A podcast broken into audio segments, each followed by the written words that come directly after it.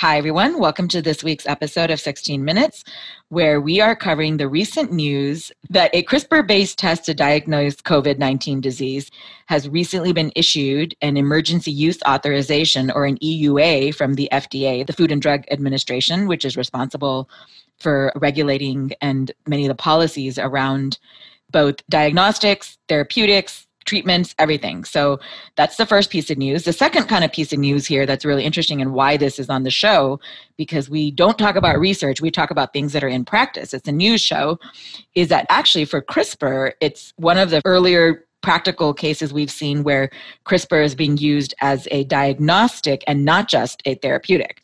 And a lot of people in the bio world just kind of quickly say diagnostics and therapeutics as like shorthand for trying to figure out what's wrong and then therapeutics for fixing the thing that's wrong. So that's a high level context. Let me now introduce our a16z experts, General Partner Jorge Conde and BioDeal team partner Andy Tran. Let's just start out by talking about why this matters from your vantage point. Well, I think there's two aspects to this that are interesting. The first one is the fact that we're broadly seeing emergency use authorizations being applied to combat COVID with as many tools as possible. The second is from a technology standpoint, CRISPR is really a pretty broad toolkit that has a lot of applications and uses in biology. A lot of people think first and foremost about CRISPR as a new modality for treating disease, as a therapeutic or as a form of a therapeutic. This is a great example of being able to use the same technology as a form of diagnostic, as a way of diagnosing disease. And the reason for that, of course, is I think there's a broad recognition that we need to have broad based testing to really quickly and safely reopen the country. Right. That's a bigger implication. Yeah. We always talk about CRISPR as this engineering platform. And on the diagnostic side, every time we have an outbreak, we're pretty much one step behind in what we don't have a rapid diagnostic to detect that new organism. But having a very precise and specific way of just actually going to a certain genetic sequence, having this type of platform readily available can basically allow us to spring up new rapid testing tools each time this might occur. And this is really exciting because it represents pretty much the first time a CRISPR based product has been authorized for official use in healthcare. And this is huge and a milestone in many ways because it comes years before anyone was even expecting this. We did a post on testing, which people can find on our website. I'll link to it in the show notes.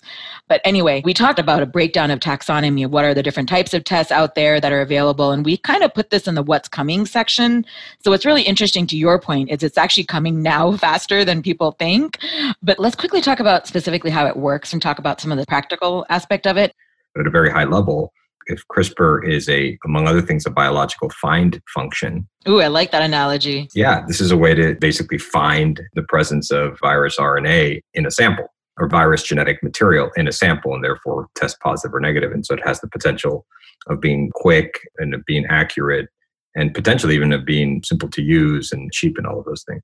So it's using the CRISPR toolbox to find, as analogy, from computing like find and replace, but in this sense, find, match it, and then creating some kind of a signal that can be read out.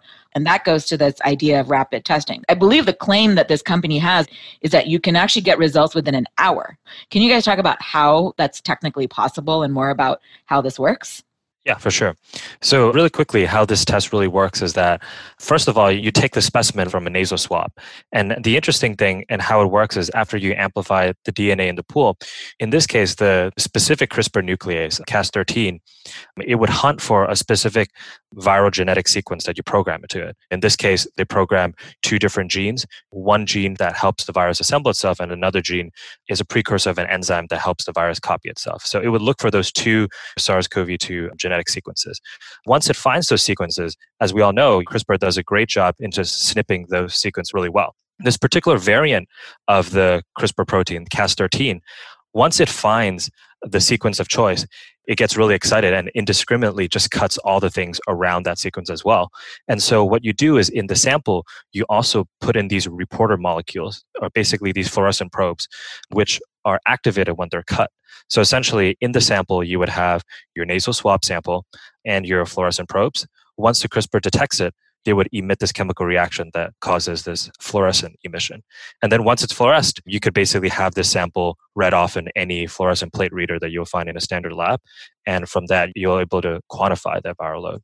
It's basically like putting a color signal that can then be read out on a test strip. Yes, exactly. And this makes me actually think of pregnancy tests where you have like pink or red lines and whatnot. Yes, think of it very simply as what a CRISPR based diagnostic allows you to do is to introduce the CRISPR machinery into a sample. If the CRISPR machinery finds the two genes it's looking for, it cuts the genes. And the net effect of that happening is it sends off a visible signal. That makes sense. So now, why is this so much faster than the PCR technique? And we don't have to actually break down the PCR technique for regular listeners of 16 minutes. You can go find it in our previous coronavirus episodes. But in this case, why is CRISPR so much faster than PCR? Like, how can you get one hour results? So the crux of the reason is in the RT qPCR reaction, you actually have to, first of all, reverse transcribe that viral sequence back into your DNA. And that amplification process already, you know, takes a couple of hours. And then after that, then you have to do the formal amplification process before you actually get it up to speed. So there's basically two more separate amplification steps and chemical reaction steps that you have to do compared to the CRISPR test, after some basic amplification, because of the specificity of the nucleases, you get to be able to find this sequence much faster. And the reason for that as well is that it's able to do so at a much lower limit of detection because the fluorescence emission would also amplify the signal for you. So it's basically much faster by cutting out steps, but it's actually not relying on creating many, many extra copies of things. It needs less of the substance in order to find the thing, simply put. Yeah, that's right. It's a one step process. I mean, a lot of the RT PCR tests, you actually have to take the sample, you have to reverse transcribe it back to DNA and then amplify it again. So there's actually more steps and more reagents, and it just takes more time. You reference the specificity, and the, we talk a lot about specificity and sensitivity when it comes to testing. How does this fit on the sensitivity side? So, first of all, when we think about sensitivity and specificity, in the case, you know, when you're talking about diagnostics, when you say the word sensitivity, what you're talking about is can you find people that have that are truly positive for the test? So that's the can you get true positives? And then on the flip side of that on specificity is the test able to identify people who don't have whatever you're measuring so the true negative? So there's always a bit of a trade-off between sensitivity and specificity. In this case of crispr there's a logical argument to be made that because they're looking for very specific genes that belong to a virus if the CRISPR machinery works correctly at identifying those genes and only those genes, then therefore should have a pretty high sensitivity. And I think that's what's been claimed thus far. What's really interesting is what you want to optimize for depends on what it is you're testing for. So, in the case of testing for virus, you want to make sure that you don't have a high false negative rate because you don't want to tell people that they're not carrying the virus when they in fact they are and can be spreading. Right. Whereas it'd be totally okay if someone thought it'd be sad and depressing and scary if you thought you had it and you didn't. But that's an error you'd gladly take over the other error. Right. But now take go to the other end on the antibody test side. If you give someone an antibody test, really what you want to know is have they been exposed to the virus? Do they carry antibodies for the virus? In other words, does their immune system have a memory of having seen this virus and be able to react in the, in the future? And then theoretically, are they therefore immune to this?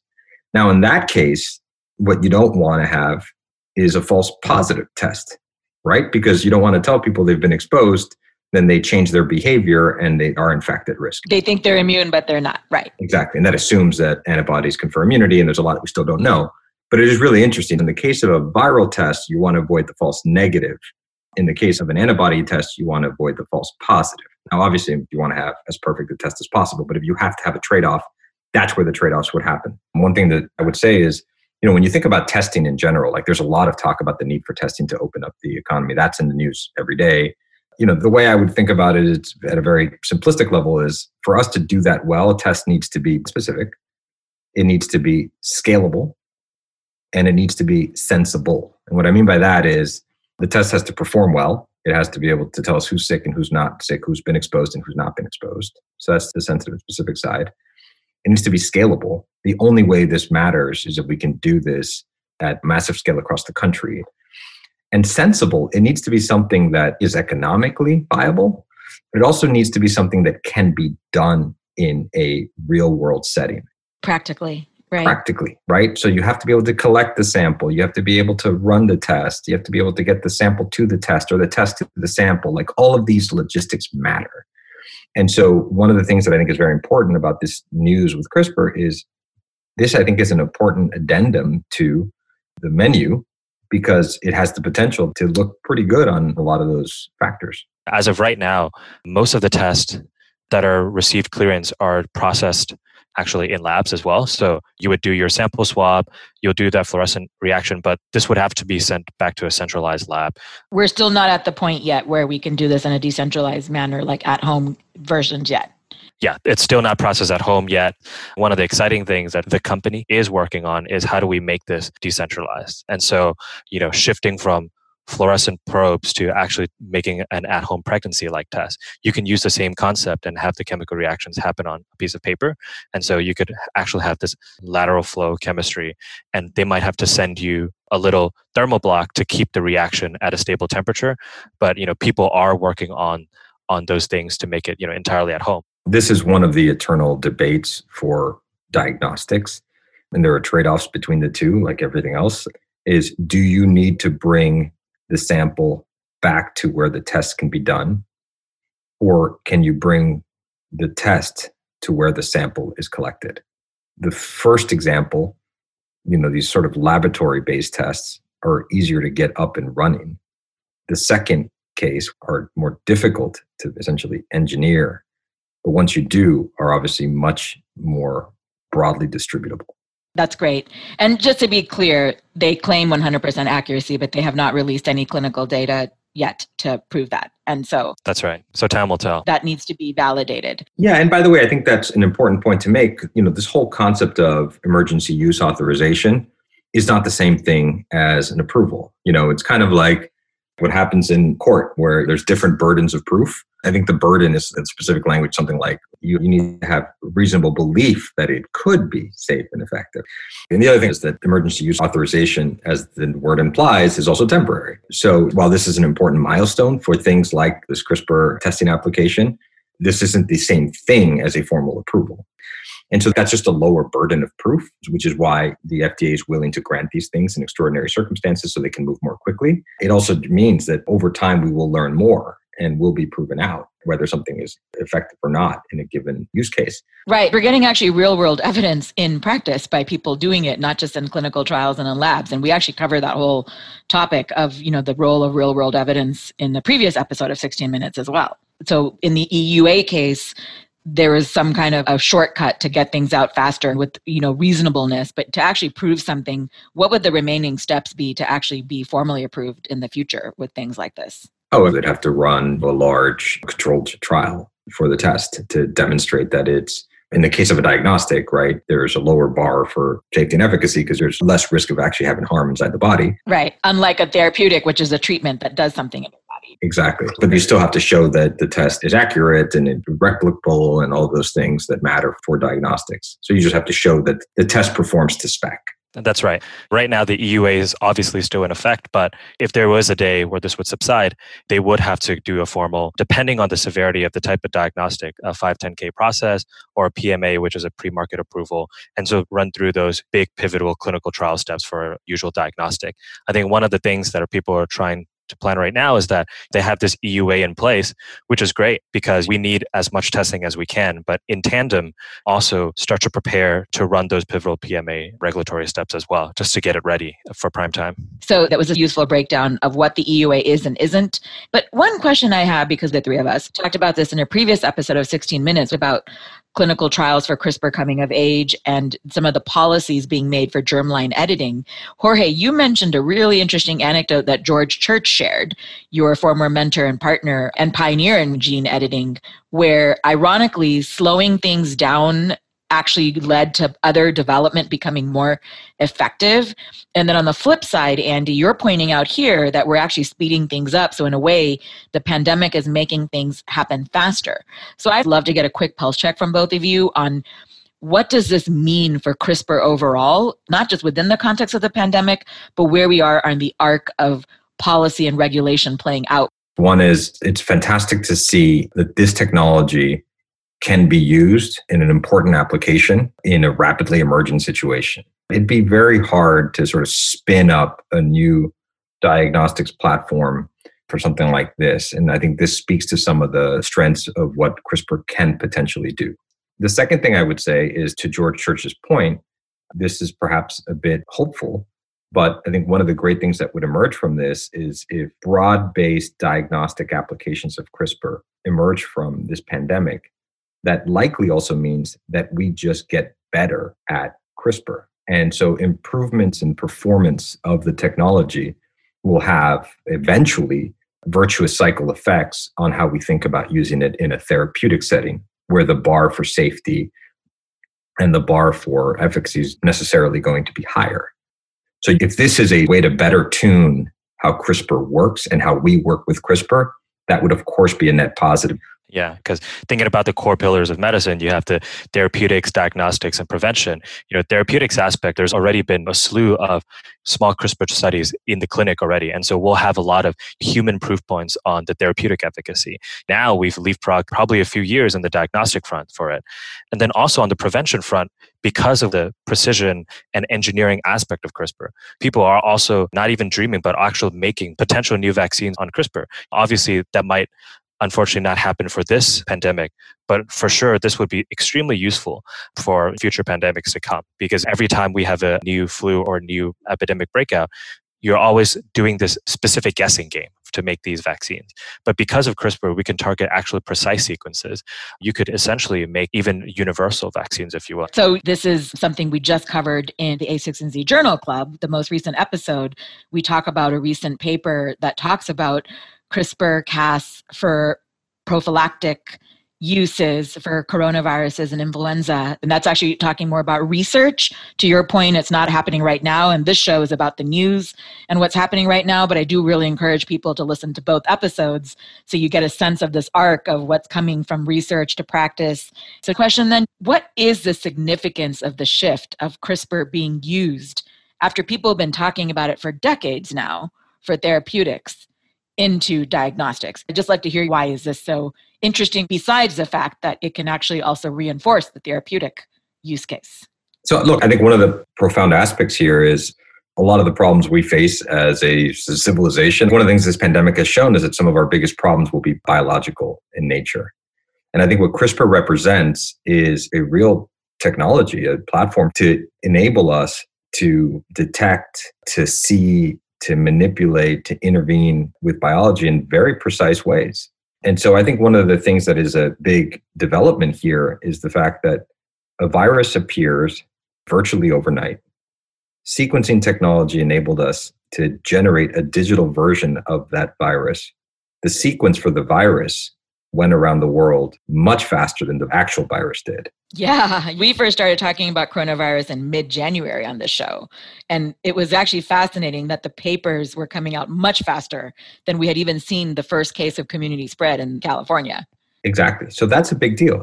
I think one of the promises here for CRISPR is this idea that you can take a technology that originally evolved in nature for bacteria to detect viruses and protect themselves against viruses and repurpose that for humans to do the same. I think there's something very poetic about the fact that we are harnessing a tool that bacteria have used to detect and have memory and fight against viruses for our purposes as well we talk a lot about biology not only being in the human body but in different industries like manufacturing food etc is it possible that this kind of diagnostic this sort of find function of crispr in a very fast and efficient way could help in the future with things like surface detection goods and packages like is meat contained? We've seen a lot of pitches of companies where like literally one of the early forks in the road that they think about is should we be doing detection for human health applications or should we be thinking about food safety, oh, ag, oh, any number of things? Yeah, all yeah. the time. Yeah. If you know what you're looking for, like if you have a sequence for something that you want to detect, theoretically, it's pretty easy to generate the guides for CRISPR to apply to that. Like this should be a pretty rapid thing to change the cassette out to test for new things. Great. Bottom line it for me, you guys, how should we think about this news and what it means for the space? This kind of sets in stone CRISPR really coming of age. We talked about this being the first time CRISPR based products has really been authorized for use in real healthcare. And then we also always talk about this engineering toolbox concept for CRISPR. And it just shows the versatility of this toolbox and, and really helps us imagine this new future in healthcare where single tools now are not just drugs, or there's not another single modality for just diagnostics. There's engineering platforms that could be applied to the entire spectrum and value chain of biology. I think one important takeaway from all of this is that this is an all hands on deck moment. And so if you are a builder and you're building something that can be helpful here, I think there's been seldom a time in recent history where there are more tailwinds to support innovations and to speed them to get them to where they need to go as quickly as possible. Thank you so much for joining this segment of 16 Minutes, you guys. Thank you. Thank you, Sonal. Thanks so much, Sona.